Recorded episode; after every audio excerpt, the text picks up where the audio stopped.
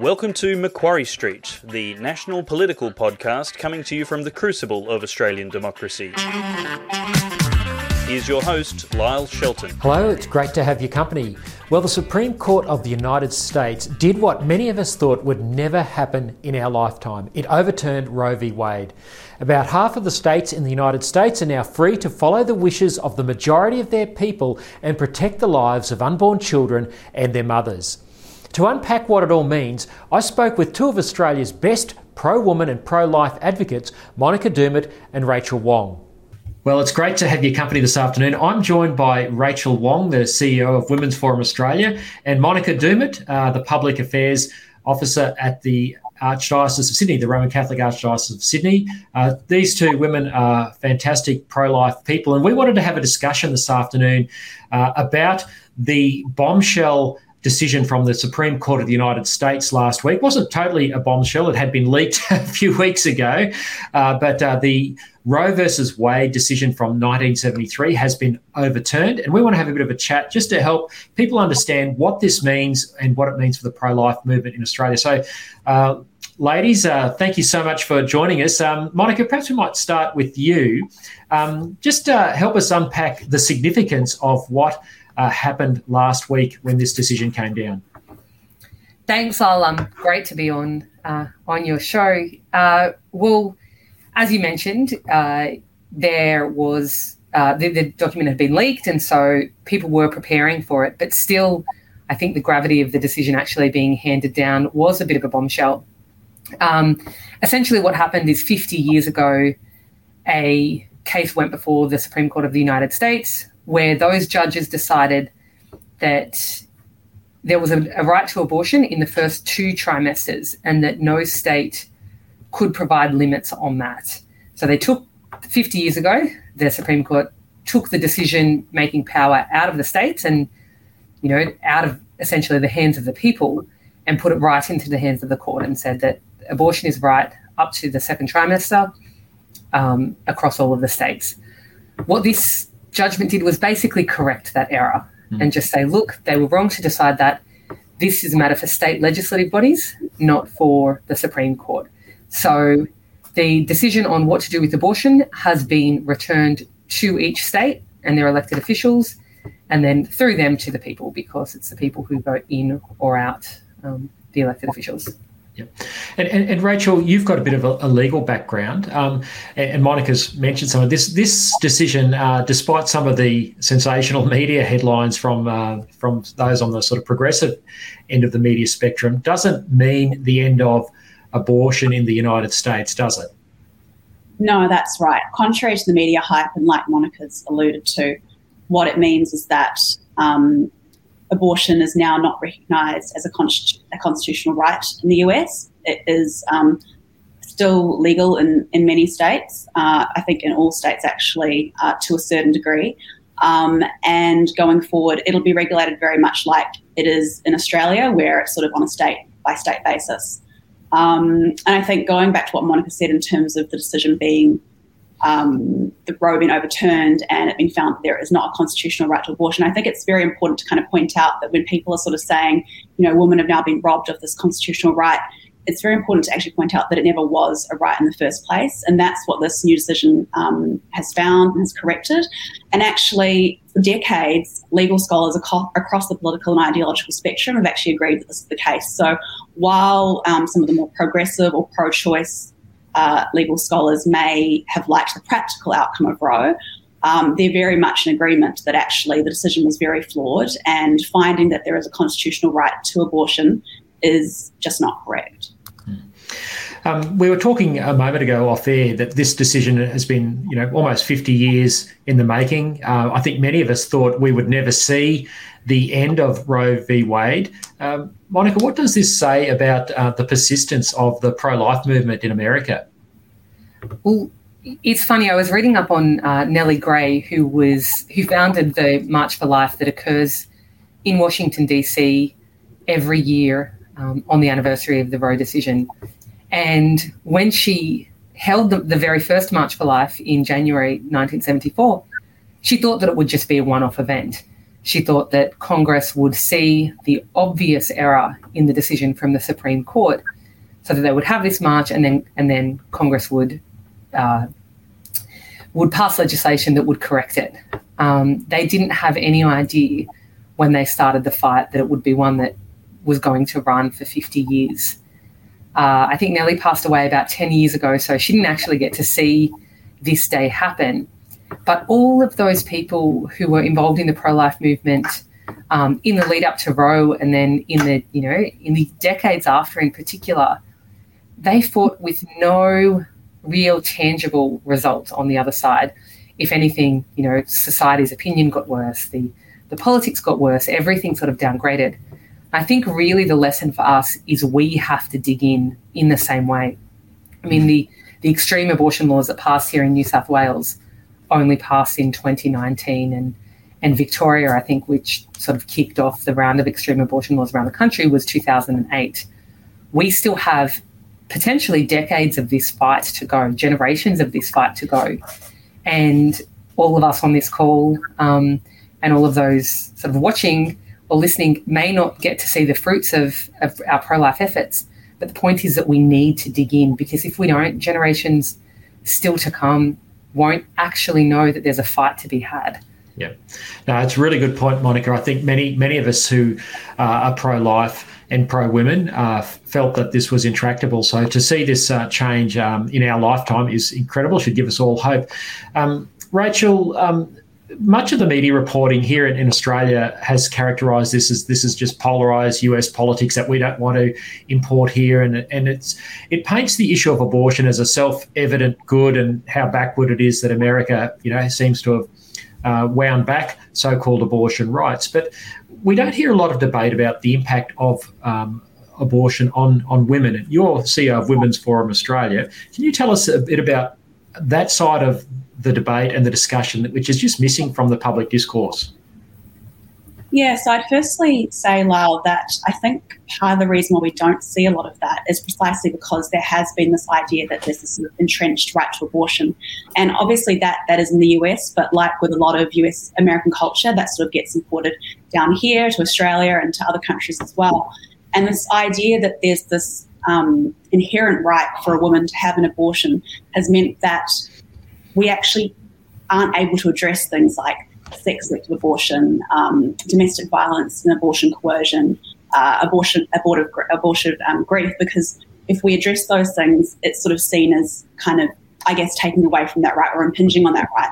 And there have certainly been feminist scholars over the years who have actually explicitly said, like, it's actually better not to address these things so as not to actually infringe on the right to abortion. So what I'm hoping is that now that this decision has been made and we can sort of, I'm hoping that it can kind of be corrected in our culture that there isn't actually a right to abortion, and that over time this will lead to different treatment when it comes to pregnant women and their unborn children as well, but especially allowing us to look at some of these more difficult issues where, for example, with intimate partner violence, where I think the research shows up to 1 in 5 women undergo abortions because of those types of abusive situations. And having this sort of idea that abortion is a right and that it's a good thing and that it's a choice kind of glosses over that and prevents us from dealing with those kinds of issues.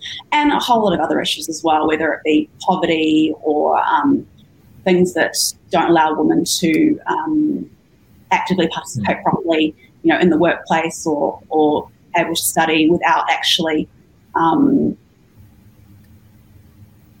with children in tow, I guess is what I'm saying. Yeah.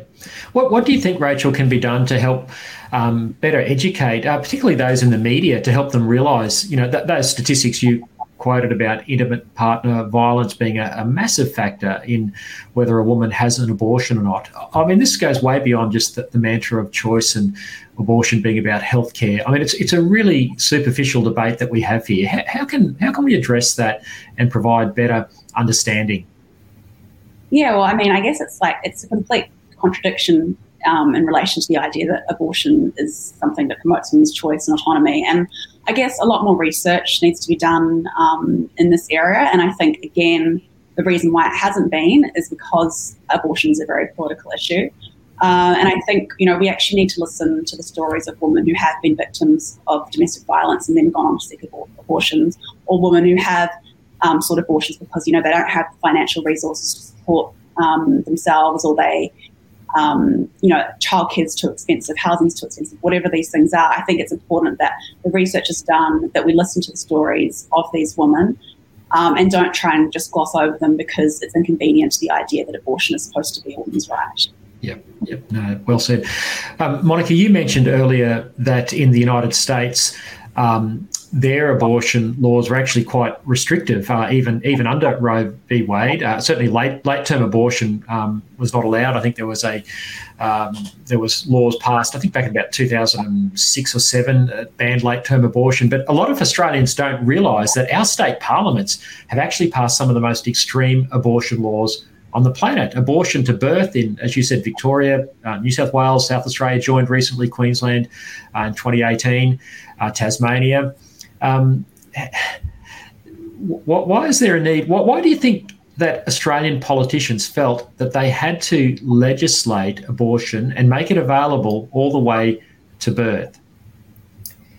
That's a really good question. I think that there's only something like 5 other countries in the world that allow abortion until birth, including some regimes that commit very, you know, troubling human rights abuses against their own citizens. So I think that there's, to take what Rachel was saying a little bit, that it needs to be an all or nothing approach, because if you want to characterise abortion as something that's just routine healthcare in the same way as a dental procedure or something else, then there shouldn't be limits. Once you start talking about limits, you have to, you know, whether consciously or not, admit that there's an issue there, admit that what is happening is that a human life is being terminated. And so I think that part of the reason is I think that they didn't want to put limits on it because it would be conceding that it's a moral question. But the other thing that I think also happened is that we didn't have enough politicians standing up to argue the case. If the person promoting the abortion legislation, say Alex Greenwich here in New South Wales, if he had the votes that he needed, why would you seek to place any limits on it? There's this sort of nasty winner-takes-all approach, my Archbishop Fisher said, which was, that's exactly right. If you don't have to compromise on these issues, then they don't seem to want to. Yeah, no, that's right. I think if most Australians were following the debate a bit closer, I think we all know that public opinion certainly doesn't favour abortion to birth, yet the law allows it. And look, I concede it is very rare, but why should the law allow it? And as you said, well, once you start putting in limits, then you've got to start deciding, well, where do you draw the line? And that creates all sorts of intellectual problems for people. So it is all or nothing. Rachel, Women's Forum Australia, what are you doing then to try and help shift the discussion back to the needs of women, and to get this as a more women-centred discussion? And how can the debate be shifted more to providing support for women with unsupported pregnancies, so that it's not just all about this mantra of choice, so that there's actually a real choice given to those who might want to keep their babies? Yeah, and I guess we've always tried to highlight, you know, whether it be in the public discourse or with politicians, that abortion is often not a woman's choice for the reasons that I mentioned before. And so it's really important to actually work to address some of those things so that women have, you know, genuine choice, genuine autonomy. And sort of, I guess, doing this in a way that is very, you know, is sensitive and is non-judgmental, because obviously it is a sensitive topic and it is a hard one, and last thing that we want to do is to, you know, to polarize people, or to I guess hurt women further, especially women who have, you know, been through abortions, who have been, you know, in desperate circumstances and who have really genuinely felt like they've had no other choice. So I think what's really important is opening up a discussion now, continuing this discussion, doing it in a way that's compassionate and sensitive and recognising the deficiencies in our systems, and deficiencies that I honestly think are there because abortion has been so readily easy to access. You know, I think if abortion hadn't been sort of viewed as a right, and even though it's different here, it is sort of still viewed as a right as well.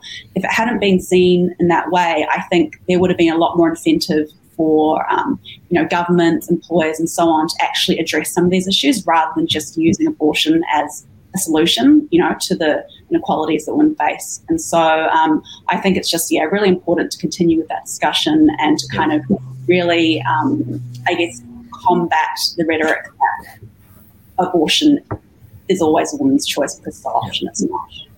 Yeah. No, that's great, Rachel. Yeah, obviously the education side of things.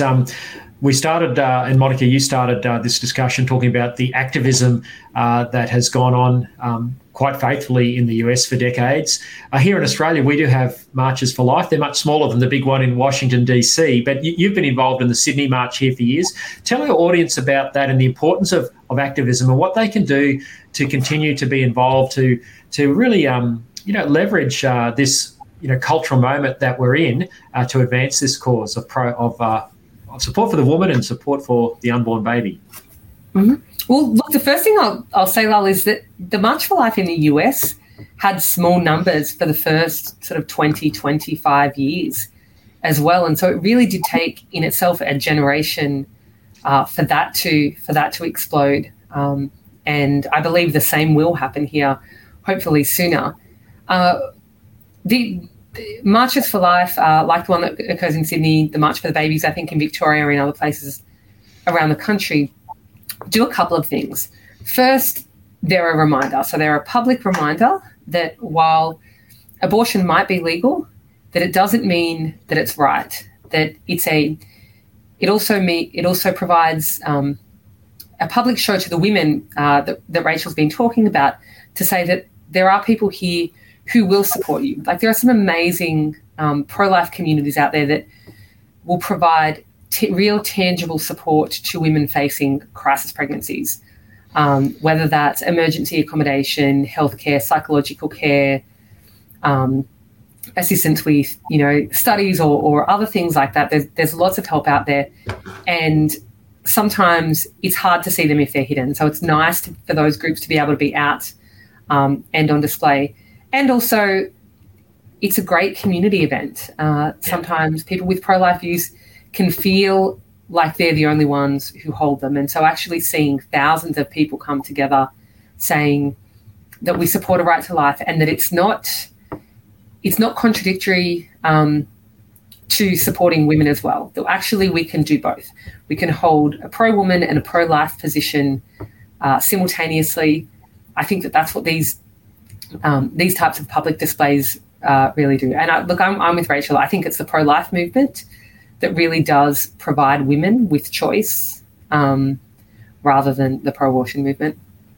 Yeah, well said. Well, look, you've both been very generous with your time this afternoon. I really appreciate you coming on to speak to both the live audience and the podcast audience. Thanks for helping us unpack what is a huge cultural moment for the pro-life movement, and helping us understand that and what we can do going forward. So Rachel Wong, CEO of Women's Forum Australia, and Monica Doumit from the Sydney Archdiocese, thank you so much for your time today. Thank you.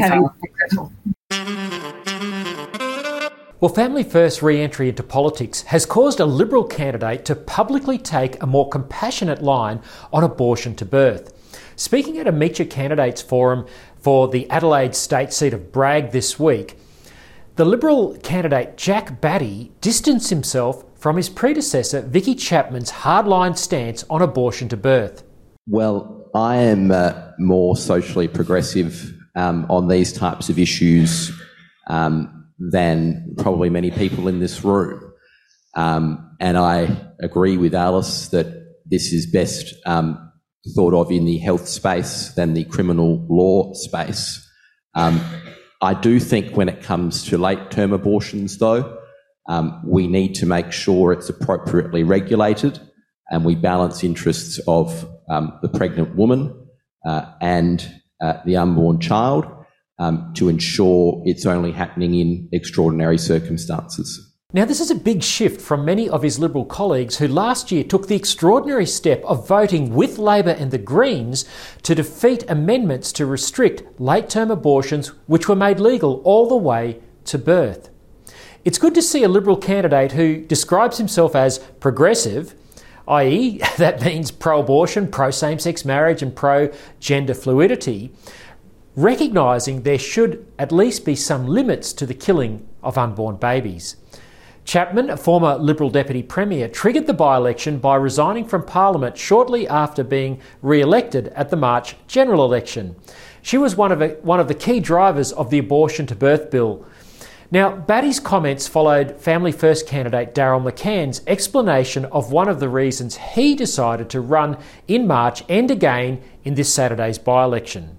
It was the abortion to birth legislation that went through in South Australia in 2021 that made me think I wouldn't be able to vote for Vicky. She's a lovely lady, very charming. She's done a lot of good things, but I realised I had to have that break with the Liberal Party. Daryl McCann also reminded the audience that it was the taking for granted of social conservatives by both major parties that prompted former Labor ministers Tom Kenyon and Jack Snelling, along with former Liberal Deepa Matthew, to re-establish the Family First political party. The party, the Family First party, which existed before but was refounded, and I think it's very interesting the way it was refounded by Jack Snelling and Tom Kenyon, two ministers in the Weatherall government and the government before then. They also had problems with the fact that the Liberal Party takes Conservatives' vote for granted, and Labor, this might be the exception, Labor takes, it doesn't even bother with Conservative vote. And it was very interesting that these two guys, they must have lost all their friends, because it is a little bit like being in a cult, being in the Labor Party. They left it bravely in July 2021, and they worked with Deepa, who was a Liberal person. Now, McCann, a local high school history teacher and writer for Quadrant and The Spectator, is the only candidate who stood in March who is backing up again for Saturday's by-election. He's the only local that's standing, with the others hailing from outside the electorate. Now, Batty is a former staffer for progressive, i.e. pro-abortion, pro-same-sex marriage, Liberal federal parliamentarians Christopher Pine and George Brandis. Labor's Alice Rolls and the Greens' Jim Bastiris both told the forum that they backed South Australia's abortion to birth laws. Family First is calling on voters this Saturday to send a message to Labor, Liberal and the Greens that the votes of people who hold socially conservative views about the family and human rights for the unborn should not be taken for granted. I'll give Daryl the last word. We would cause a sensation around Australia to bring in a Family First candidate for Bragg. We would be known all around Australia, with the focus would be on us. It really would cause a political earthquake. So let's do it, everybody. That's it for this week. Don't forget, if you live in Victoria, go to our website familyfirstparty.org.au and sign up to become a member. We need at least 500 to register with the Victorian Electoral Commission. We've got more than that, but we need a big, healthy buffer. So this is so that we can stand candidates who will be strong voices for life, family, freedom and faith at this November's election. Well, thanks so much to Aidan and Dave at The Good Source News for production and editing of my podcast. I really appreciate it. Until next week, stay engaged with politics.